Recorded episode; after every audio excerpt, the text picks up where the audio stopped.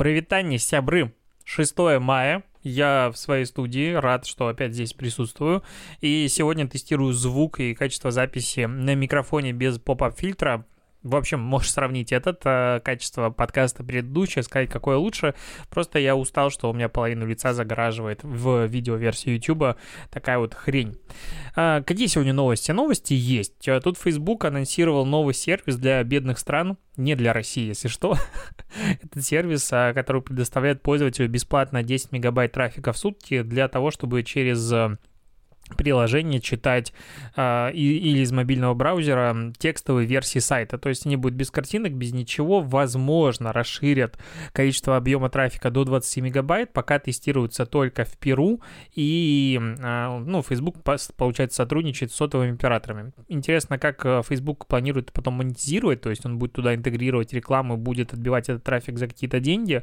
Но, ну, в общем, тестят, э, смотрят, что из этого будет получаться. Э, это странно нам с тобой в стране с одним из лучших мобильных интернетов в мире. Мне так кажется, самым дешевым и вообще быстрым и вообще... Ну, блин, у кого сейчас не безлимит? Но 10 мегабайт трафика в сутки, это, конечно, мощно. Посмотрим, к чему это приведет.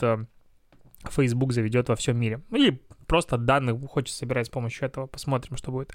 А, Яндекс раскрыл стоимость покупки сервиса вопросов э, The Question все время угораю с этого названия, но это крутейший был сервис Q&A, то есть а, платформа, на которой люди задавали вопросы, другие люди мы отвечали. А, был, помнишь, такие сервис от Гугла, Google вопрос или как он назывался. Есть а, вопросы Mail.ru, туда прям дико странно заходить и все такое. Question был реально очень крутой. Он запустился, когда, я не помню, но в 2018 году его выкупил Яндекс и решил объединиться с знатоками. В итоге появился э, сервис Яндекс.Кью.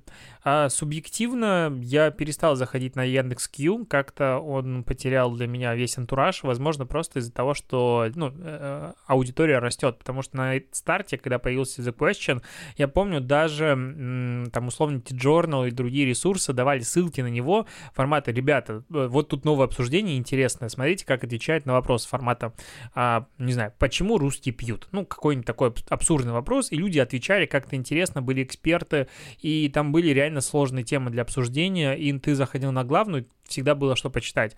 Сейчас это превратилось все-таки в более, ну, широкий сервис, это логично, это любая рост платформ к этому приводит, и э, Яндекс купил его за 384 миллиона рублей то есть за дофига так нормально денег. В декабре 2019 года совокупная аудитория, ну вот этот Яндекс Знатоков, Question, UQ составляла 2,5 миллиона человек. Интересно, к чему это приведет, потому что, по сути, а, Яндекс купил очень большой сервис с пользовательским контентом, UGC, экосистему, платформу, на которой люди уже привыкли задавать вопросы, люди привыкли отвечать. Возможно, таким образом а, Яндекс хочет а, забрать под себя, под выдачу и как бы форсить, ну, как всплывающих окнах а, как раз таки ответы на адекватные вопросы, и будет система, ну, не знаю, адаптации ответов а, под короткий формат. Допустим, как это появляется сейчас в Гугле, когда ты ищешь какой-нибудь вопрос, тебе бывает, ну, не то, что всплывающее окно, но такая... Э, карточка с ответом на твой вопрос э, без перехода в сайт. Опять-таки, Google ну, и Яндекс не хотят отдавать трафик, и меня это всегда напрягает, потому что у меня есть сайт, я хочу, чтобы люди заходили на мой сайт. Не хочу, чтобы люди получали информацию с моего сайта не там, где я как бы ее э, рассчитываю им отдавать. Вот, кстати, по этой же причине я создал отдельно э, раздел Яндекс Ask. Ой, господи, какой Яндекс я создал? Немножко заговорился. Э, Native Ask. Да, над неймингом я все еще никак не доработал, но это тоже Q&A э, платформа для того, чтобы люди задавали вопросы, а я на них отвечал и другие люди. Ну, как бы я все рассчитываю, когда все начнут отвечать и другие, пока обычно отвечаю только я, причем зачастую вопрос, э, ну, в процентах 30 случаев вопрос тупой, на него ответить нельзя, я задаю уточняющие вопросы, люди уже со мной коммуникацию не продолжают. Ну, окей, но при этом а, на платформу Яндекс Аск вот скоро, я думаю, какой Яндекс Аск? Ну почему? У меня перед глазами Яндекс открыто, все закрываю. А, на платформу Native Ask отдельно заходит почти 4000 человек сейчас в день, и трафик растет, конечно, это не показатели 3 миллионов аудитории у Q, но в целом тоже так себе результат э, растет про продукты платформа. А Google сделал свой новый инструмент подкаст менеджер. Это сервис для анализа подкастов. То есть Google подкасты уже достаточно давно существуют, там больше года, по-моему, или даже, может быть, а, в июне 2018 года появились подкасты от Google, причем это очень странный сервис, который, по сути, ты вообще ничего не можешь делать. Там нет рейтингов, там нет отзывов, там нет э, как такового отдельного приложения, а, насколько я помню, ну, сейчас появилось, по-моему, для iOS, и туда непонятно, как добавить вообще свой подкаст. То есть Google каким-то образом сам его где-то индексирует, а, находит RSS-ку и начинает э, подхватывать подкаст я помню, с бубном танцевал, чтобы сделать это в первый раз. Потом, когда добавляешь подкаст через Анкор, там становится все хорошо. И вот сейчас появилась наконец-то аналитика. И, в принципе, люди, которые не в теме подкастов, они, э, ну, не чувствуют боли, которая испытывает каждый подкастер, когда делает подкаст. Потому что статистики, аналитики нет вообще. Ну вот представь себе Инстаграм образца 2016 года, когда бизнес-профилей не было, статистики не было, охватов не было, и мы типа жили по количеству лайков, все смотрели, и даже как таковой на накрутке проверять нормально никто не умел. Вот э, ну, подкасты, мир подкастов, мне кажется, еще более худшей ситуации находится, потому что, ну, есть у Apple свои какая-то аналитика, есть у кого-то еще другая аналитика. Из-за того, что технически это, ну, подкаст это что такое? Есть э, сервер, на котором лежит вот э, а, аудиозапись, которую ты сейчас слушаешь.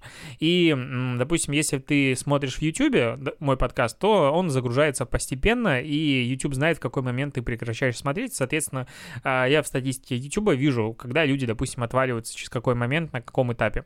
В подкастах такого нет. В подкасте ты через свое приложение, допустим, Apple подкасты, потому что процентов 70 аудитории слушает э, этот подкаст э, именно когда слушают с айфона.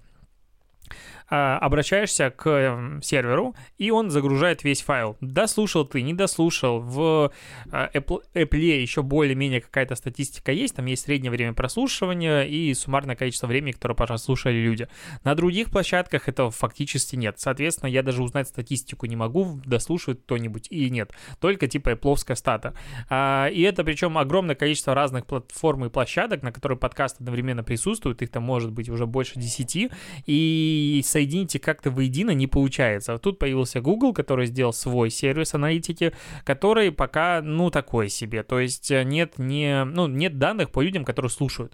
То есть, казалось бы, Google со всем объемом данных, со всем объемом информации, которую он знает от каждом человеке в этом мире, дает мне статистику только про прослушивание подкастов. То есть, сколько было всего запусков э, подкаста, сколько вот среднее время дослушивания, общее время и так далее, и когда вышел подкаст. Ну, и откуда слушают, типа, с телефона, с планшета, с десктопа, с э, умной колонки, и все. То есть нет данных по географии прослушивания, нет данных по возрасту, нет данных по интересам. Ну дайте данные по географии. Эти данные есть пока немножечко у Spotify, и то их очень мало. Ну то есть прям недостаточно ни для рекламодателей, ни для кого.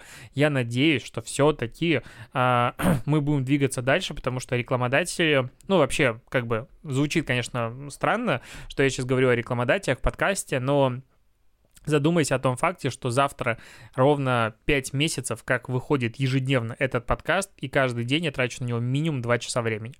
5 а, месяцев — это сколько получается? 150 дней примерно? Ну, так, плюс-минус. 150 дней, ну, 300 часов поработать, готов поработать бесплатно просто в наслаждение. С чем того, что я заказывал и логотип, и сейчас новую заставку и так далее, а, он и микрофон.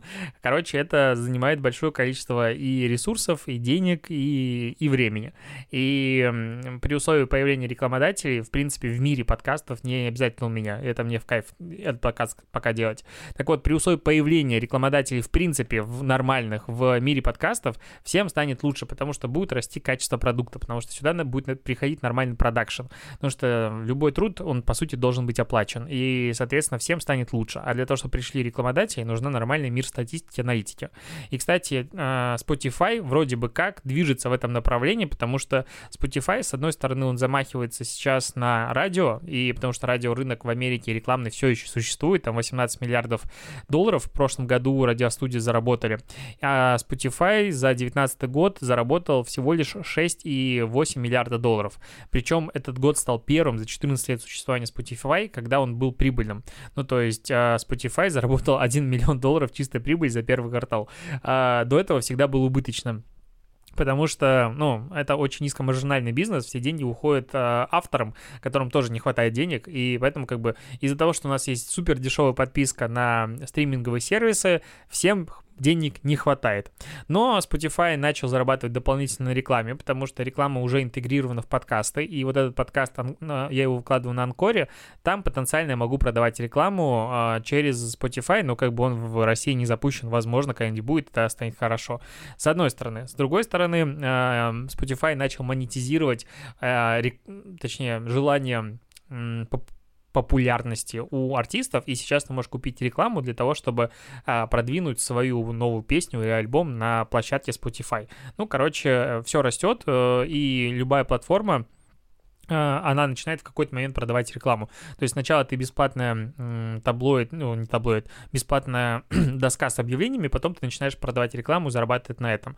Сначала ты Яком обычный проект Amazon и типа доставляешь людям книги и все такое, а потом ты зарабатываешь 14 миллиардов долларов за 2019 год только на рекламе. То есть да, ты продаешь, по-прежнему продаешь много, но при этом ты становишься еще и востребованной а, рекламной площадкой, потому что ну Amazon 14 миллиардов долларов просто сравни с тем, что все все э, радиостанции в той, в той же Америке заработали за год 18 миллиардов долларов. То есть дофига так народ, э, точнее Amazon денег зарабатывает. А, Tinder не отстает от трендов, и Tinder добавляет в свое приложение к середине 2020 года, то есть к этого по идее, до конца июня появятся видеочаты. То есть, э, ну, логично, что Тиндер это про встречи в офлайне, ну, как бы, знакомство, но сейчас все сидят э, в самоизоляции, и поэтому вот вас будут видеозвонки. Э, наверное, круто, но как-то очень медленно. Ну, то есть, видимо, вообще ребята не планировали эту функцию делать и очень сильно опоздали со стартом, потому что, ну, я надеюсь, что к концу июня видеозвонки потеряют свою немножечко актуальность, и все мы все-таки сможем выходить из дому, встречаться. Но тут вообще новые прогнозы пришли по поводу э, России, что у нас самоизоляция и конец эпидемии закончится чуть ли не к концу янв... ой, к концу августа, но это какие-то математики посчитали.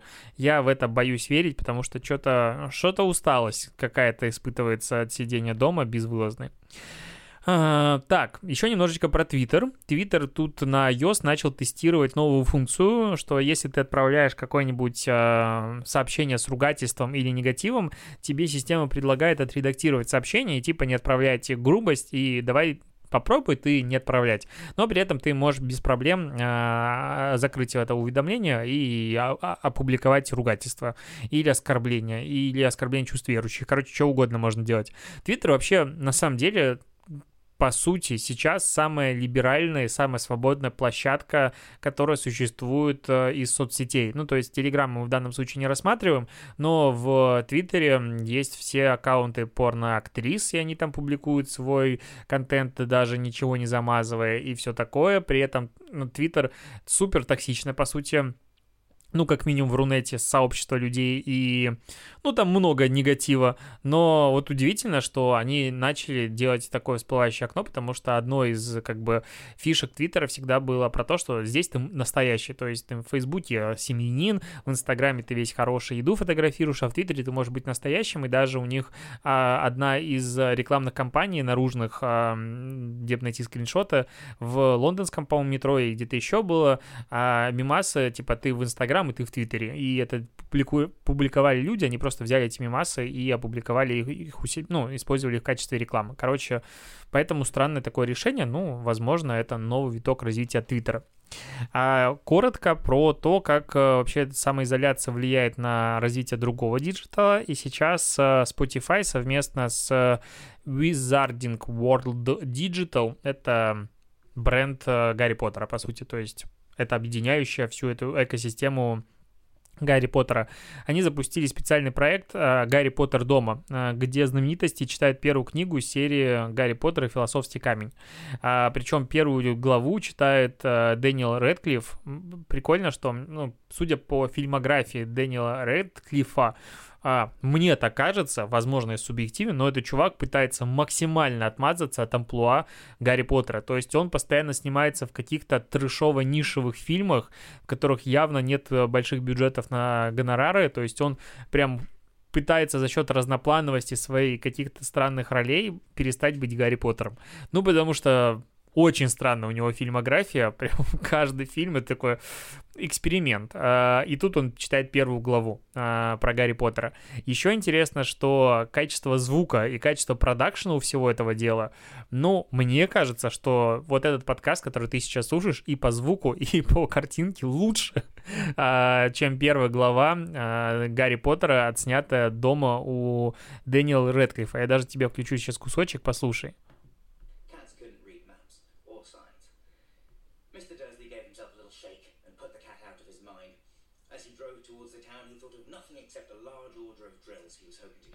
Гарри Поттер тоже не бритый. Сидит небритый Гарри Поттер.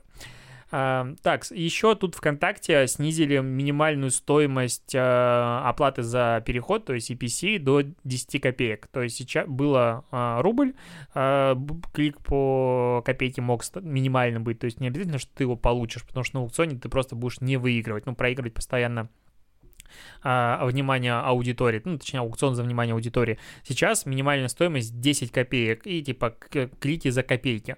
А, и даже не запустили конкурс а, мимасов. Ну, это прикольно, потому что конкурс мимасов, ВК начал общаться со своей аудиторией и начал это делать прям много активно, много появилось групп, помощи и коммуникации с э, типа админами, с СММщиками. Меня это радует. С другой стороны, в комментариях уже пришли люди, которые запустили таргет типа на всех. Ну вот все пользователи ВК, они запустили рекламу с кликом по 10 копеек и получили за 5 часов 0 показов. ну то есть как бы Физически ты, конечно, можешь поставить такую стоимость, но при этом откручиваться на аукционе у тебя реклама в принципе не будет. Ну, как бы вроде бы и хорошо, вроде бы и бесполезно. А, и на этом все. На этом у меня закончились новости на сегодня. Не буду излишне затягивать. Последняя новость, что я наконец-то выпустил статью к себе в блог первый раз за два месяца. И вообще я посмотрел у себя в блоге. У меня, конечно, поразительная просто... Как назвать ее? Продуктивность последние месяцы. То есть я выпустил одну статью в феврале, одну статью в марте, даже не статью, а сбор, а, да, статью, и одну статью в мае пока. Ну, то есть за три месяца, нет, четыре месяца, Раз, два, три. Да, за четыре месяца я выпустил три материала. Прям продуктивный зашкаль. Зато в Инстаграм писал. Говорится, выбирай, что нравится больше. На этом все. Спасибо, что дослушал. Услышимся с тобой завтра. Пока.